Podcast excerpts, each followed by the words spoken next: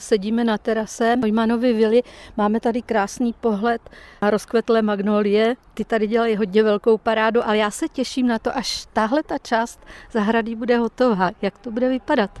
Neumannova vila je tady více jak 100 let. Když byla založena, tak kolem byl krásný park a postupem času, jak ta zahrada se rozrůstala, tak z jedné strany přežívaly budovy staré slévárny a právě na jejím místě nestojí ta nová část zahrady, které říkáme západní Kapsko. Ta vila se jmenovala La Rosa, to znamená růžová vila, vila růží, takže i ta růže se objeví právě v té nové zahradě, která má uprostřed fontánu, směrem k vile bude mít ještě vodní kaskádu. Zatím se nám tady ozývaly kuzlata, ovečky, Uvítáme teď z kraje sezony další nová zvířata.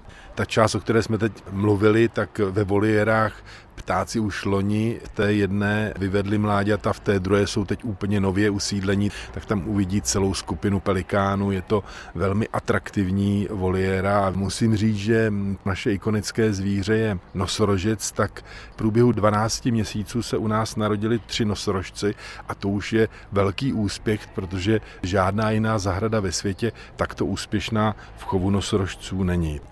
Tak a teď eh, praktické otázky, jestli dovolíte, kam všude budou moci návštěvníci se jít podívat.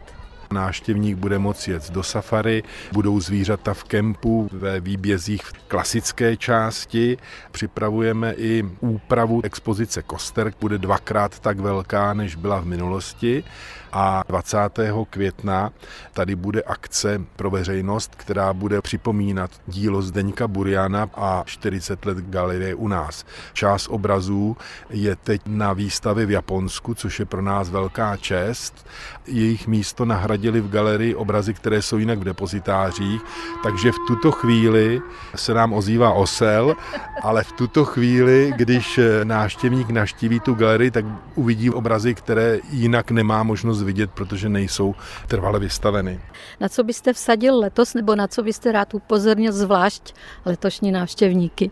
Letos bude dělat návštěvníkům radost údolí hrochů, to jsou má oblíbená zvířata ale asi bych upozornil i na pavilon ryb a plazů.